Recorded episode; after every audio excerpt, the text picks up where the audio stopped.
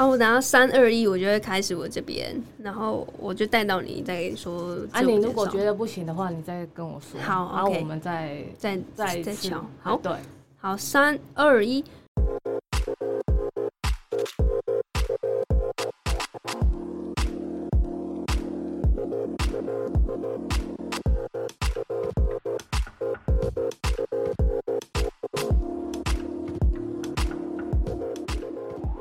欢迎回到《谁想回家》非典型录音现场，我是主持人脑科学的妹。这个节目呢，主要是采访一些回家创业工作的女性，还有年轻人、青年，聊聊他们的故事，还有工作的经历，提供现在正在考虑要不要回家的听众一些方向还有分享。所以，如果你也是想要回家的年轻人的话呢，现在感觉到很彷徨，然后或者是你现在想要二度就业、想要回家的妇女，也可以透过这个节目来去听到一些故事，然后陪伴到你。所以，如果你喜欢的话，记得订阅我们的节目，也欢迎把节目分享给你的亲朋好友。好，那今天很高兴啊，邀请到新雅科印工坊的创办人亚雷。哎，大家好，我是新雅科印工坊，我叫做亚雷。我先来个自我介绍，我是从小就是接触自己家里传统刻印的这个行业，因为从这个行业是从爷爷到爸爸。我算说在这个家里的行业待了二十多年，到结婚也都是之后也是都在这个行业里面。因为爷爷这个部分是属于他比较传统，就是用毛笔写字之后才刻印的啊。爸爸是属于比较新型的学习，他就是会进电脑和机器，可是我爸爸是不会注音符号的。可是他为了要学习那个电脑跟机器的部分，哈，我还蛮佩服的。因为我们的店是开在中山路，那时候就是现在的中山路乐林那部分有一间读书人，嘿，他请我们去买了一本字典，字典，对，国语字典那种很厚的国语字典。没有，他叫我们买薄的就好，他随时要翻阅比较方便。嗯，他做了一件事情。啊，什么事情哎？他开始学习翻字典。为什么想要翻字典？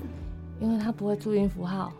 哦，就开始从头学习这样子。对，很厉害。翻字典的时候，他那时候刚开始真的注音符号完全不会。翻到最后一本字典，哎，那时候那那时候字典还蛮便宜的。他叫我们买薄的小本的，他好翻，这样子翻。嗯哼。可是相对的，那本字典等到他整本分到会的时候，我们发现到那本字典被他翻到快烂掉了。嗯，可是他的那一种精神让我觉得说，他到这个年纪，我还觉得嗯蛮佩服的，因为那时候我才二十几岁。嗯，因为跟爸爸的年纪差不多差了二十几，嗯哼，所以。大约二十左右，所以我觉得爸爸的精神真的值得我们去学习。因为四十多岁左右的爸爸，他居然会为了愿意要进一步的在学习电脑跟机器这个部分，因为不会去尝试去学习，而且是男生，嗯哼，而且那时候也有所谓的手机啊和。手写笔这种东西，可是他不愿意，他宁可就是翻字典，所以他在这一点，我觉得说真的还蛮佩服的这样子。好，我觉得亚雷非常可爱哦，因为他虽然长我可能有十几岁，那我觉得啊，他这个学习的精神真的有传承到爸爸跟爷爷，因为每一个来录音的就是伙伴啊，都是加油社区城市新活力的入选的团队，那亚雷也是其中之一。那在录音之前，每个人都。嗯，录音的经验不太一样，有些人他是第一次，那有些人他可能已经过去有到处分享过，所以可能口条上会比较好。但是亚雷在正式录音之前，他就很紧张，然后跟我对了好多次的这个访纲跟内容，然后我就觉得说，哇，他真的是很用心、很正式在这个录音的过程。然后希望啊，我也是透过我这个节目来去做啊，为在嘉义市默默努力耕耘的这些呃女性创业家。来去做一个分享。啊，那这个分享它可能不仅仅是嘉义市的人收听到，那可能是可以扩散到外县市，扩散到外县市有什么好处呢？其实就是说，我相信像亚雷这样子想要承接这种传统行业的这种女性，一定是大有人在的。因为现在可能逐渐这个趋势越来越快的状态下，可能没有人想要接这个传统的行业。但是因为刚刚通过亚雷的分享，知道说这个传统手工刻印，它可能会慢慢的因为世代的这个快速的变迁，就慢慢的式微。所以他想要传承的这个精神呢，我们可以透过这个 podcast 的节目来去跟听众朋友分享。所以如果你是也是家里有一个传承的事业，但是像刚刚亚雷的爸爸一样，觉得说。哇，我以前是完全不懂这个注音符号，但他愿意透过慢慢的学习，只为了传承。可能爷爷这边不顾这个赴汤蹈火，就是想要把这个东西给他传承下来的话，也许可以帮助到你。现在也觉得说啊，你可能也。要从头学习一个东西，觉得是非常复杂的。那这个精神，我觉得它真的也是代表了嘉义市人民的一个，就是非常勤奋的一个精神。那刚刚有提到说，电脑化的雕刻跟传统手工的刻印有什么不一样？因为一般我们都知道说，现在要取得一个印章、一个雕刻的东西太简单了，我们电脑 key key 打一打，可能不到三十分钟它就跑出来了。那你觉得这种传统跟现在这种电脑化的刻印有什么不一样？其实说真的，电脑刻印的部分，说真的是比较快，快很多。然后传统刻印的话，最快也个两三天。而且说真的，传统刻印的部分也在逐渐消失当中。嗯，慢工出细活，大家现在等不等不了那么久，对。因为现在，而且又加上说价格，嗯，价格。对啊，你手工的价格跟一些电脑的价格又有差别。你如果加上“手工”两个字，价格一定会比电脑的价格还要来得高啊，所以会变成说客人会有所选择啦。嘿，对。好，那这样我就很好奇了，因为现在如果这么快的世代里面，电脑化的刻印，它可能会比较符合年轻人的需求。那有没有反过来，有没有一群人，他就反而比较喜欢这种传统？慢慢这种手工雕刻出来这种味道的这些消费者。也是有，就是收藏家，收藏家，对。他特别对这种呃手艺型的这种产品特别有兴趣，哎，对他不怕等，也不怕说我们的价格。哦，嘿，对，有些客人就是会有特定的，他要开运，开运哦，就是运气的那个运，就开运，开运。所以他就会找到你，然后希望你帮他就是专门刻字化，去刻出什么样的印章。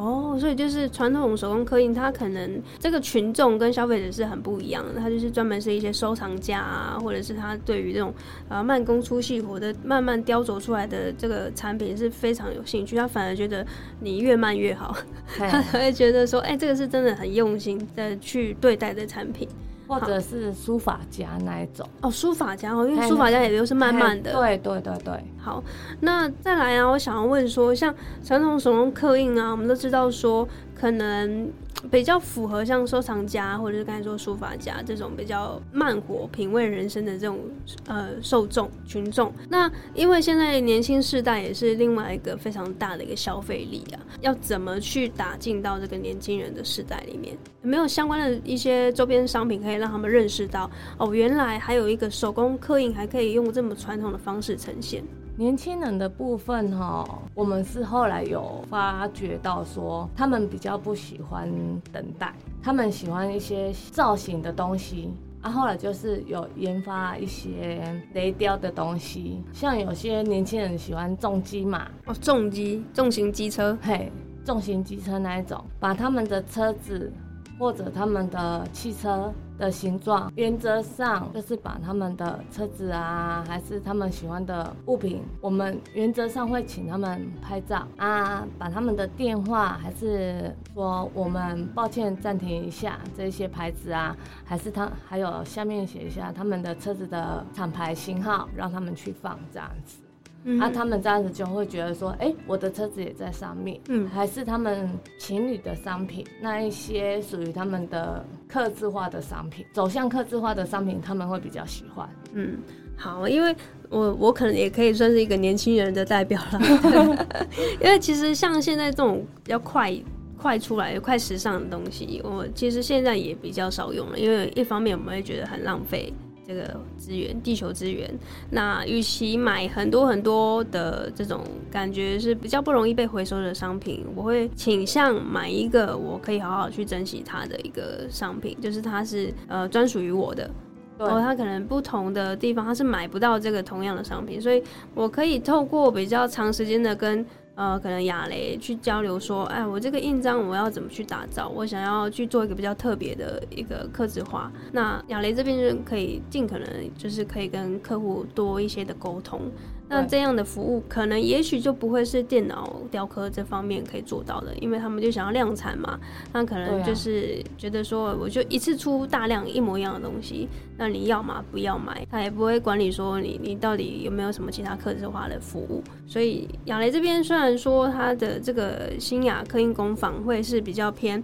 嘉义人的步调，是慢慢的。但是呢，如果你有什么想要去，嗯，你像你有重型机车，然后有些人他可能像刚才说到情侣这个群众，他可能想要做自己的一个什么纪念周年的纪念品，对，那都可以跟杨磊这边做一个交流沟通，说，哎，想要一起来去生产这样的不一样的属于传统手工刻印的商品。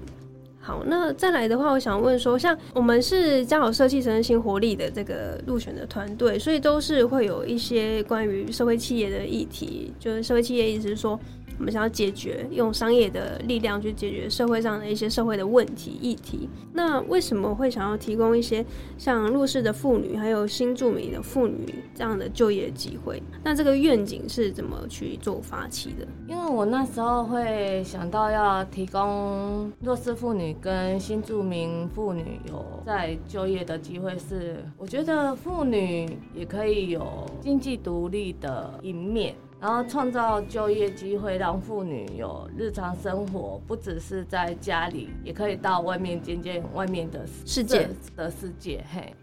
让他们也可以有所谓的一技之长，不要觉得说就是关在家里，关在家里，然后就是都以家为主，然后到最后等到小孩长大了，就真的跟社会真的脱离，嘿脱。整个都脱掉了，这样脱离了。那这样，如果是像他，呃，就像你说的，他可能是二度就业的妇女，或者相对比较弱势的妇女，新住民，那他啊来到新雅科音工坊，他可以从事什么样的服务，再去找到对于社会的这种成就感呢？因为他不可能是整天都是待在家里呀，嗯哼，就是一天两个小时、三个小时，让他来一起参与活动，嗯，嘿。一天多多少少学习个一点点这样子，至少说跟人群有所接触，不要说嗯我们在讲什么他们不懂。也许我很幸运，就是说我在带小孩子的部分，我并没有跟社会完全脱节，因为我带。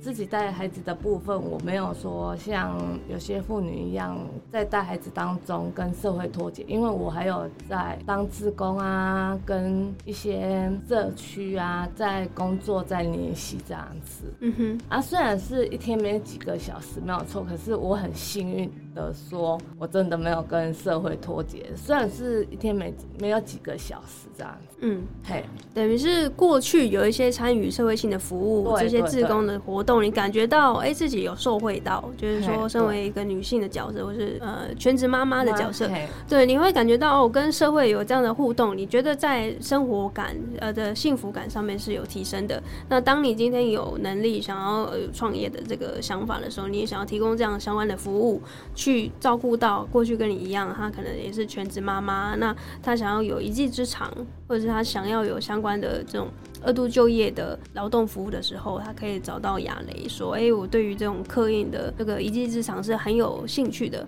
对，那他就会找到你，然后跟你学习，这样子就变成是双赢的局面了。对，好，那我觉得这个概念其实就是很符合社会企业，就是说在盈利的时候，我们赚钱的时候，我们想到说可以解决一个社会的问题。那也是刚好，就是这是嘉义市有这个嘉有设计城市新活力的比赛，让我们把心里这样的点子给付诸于实现。我觉得这就是这个竞赛带给我们最大的帮助。好，那我们最后就想要问雅蕾，我们刚才提到蛮多就是女性这个角色的在社会上的一些问题，就是说可能比较少出去跟外面的人。呃交流，或者是女性上面会有很多社会的期待的框架。那就你大概四十到五十岁的这样的一个区间年龄层来说，对你来说，女性创业这个在这个时刻最困难的地方会是什么？最困难的哦。为什么？先尴尬笑了一下，你觉得他有这种有苦难言说不出的感觉？最困难的就是缺资金跟怕家人的反对，因为缺资金是一个真的是很大的问题啊！而且说真的，我我现在四十六岁了，说真的，说要创业没资金又不敢跟家人说。啊是后来参加市府女力的这支案子，是后来到最后真的有入围了，才敢跟家人说。哇，这个比赛真的是改变的起点。因为刚开始只是很单纯的跟家人说我去上课。因为我我什么原原则上我都不敢说，嗯，就偷偷摸摸的去，对对对对，因为刚开始是考虑到资金的问题，啊，后来就想说，如果说了，真的是怕家人会反对，而且说四十六岁真真的对我来说，真的你要叫我创业，真的，嘿，这个年纪真的创业真的是一个风很大的风险呐，因为我跟我先生也年纪也五开头了啦，啊，对我们两个来说真的是风险啊，啊，所以到最后入围了之后，我才敢真正的说出来啊。可是真正说出来的之后，我才知道说，嘿，我的担心真的是多余的。原来家里的人是那么支持我的，哇，这么这么感动吗？怎么突然觉得好像有一个洋葱放在那个最后？因为我刚开始真的很害怕，很害怕，嘿。然后家人听到说你想要继承爸爸的这样的传统手工刻印，然后来去做创业的时候，他们反而是觉得很支持的。我是后来入围之后我才敢说的，嗯，所以如果没有这次没有顺利的进入这个决赛的话，你就想说啊，算了，这样子就点点点话，就 当做上课上一些就是进修的课这样子。对对对对，好啊，那这个其实我觉得最后的分享会给到很多现在可能四五十岁的女性。那现在想要创业，真的会比像可能二三十岁的时候要来的更多的风险都要考虑进来。例如说，你可能有一些创业的资金啊，或者社会的期待，或家人的一些要不要支持你这件事情，你都会觉得哇，怎么这么多事情要烦恼？都还没开始创业就要烦恼这么多事情。对，那希望这个分享就是亚雷会呃给到大家勇气，就是说，呃，假设你今天有想要一个创业的点子。那也许可以按照亚雷这样的一个呃，先试探性的步骤，来让自己有勇气，然后也让家人慢慢的知道说你是真的有准备，慢慢的让家人知道说，哎，你是有这样的想法，同时你也敢付诸于实现，这样最后也许家人是不是支持的结果，可能会出乎你的意料。对啊。那接下来的计划呢？有没有什么二零二三年会给这个新雅刻印工坊有什么样的新的想象可以跟大家分享的呢？二零二三年我可能会，因为我现在目前有先经营粉砖的部分，嗯，粉丝专业，嘿，因为我在粉砖的部分我已经入围之后，我已经在开始经营。然后二零二三的部分，我可能会尝试着再继续在那个 IG 那边开始再开放，因为 IG 有开始在学着经营，在扩大自己的一些宣传啊，跟一些资讯的一些那一些活动。好，我觉得这个是非常值得学习的，就好像 家里的就是啊爸爸妈妈可能也比较少用网络这些东西，但是随着这个时代的趋势，我们好像创业除了是线下的这个店面啊，或者相关的通路，我们现在网络上的通路也都要去照顾到了，所以可能脸书啊，甚至 IG 都要去经营的，去抖音那一类的。哇，要达到这个年轻人世代，真是不太容易。对啊。所以接下来我们如果有听众朋友听到这个传统手工刻印，他觉得非常的新奇，然后也觉得说，哎，他刚好也在收藏这方面的商品，要怎么找到你呢？哎，可以透过脸书。的粉砖和目前 IG 我都有在使用了，直接搜寻那个新雅刻印工坊。好，新就是这个薪水的薪，然后雅就是文雅的雅，文雅的雅，然后新雅刻印工坊，然后直接私讯，然后来去联系雅雷，然后也许你最近有一个想要刻制化的商品，也可以跟他们沟通看看。好，我们今天的节目就到这边，感谢雅雷，好，谢谢，好，谢谢，我们就下集见喽，拜拜。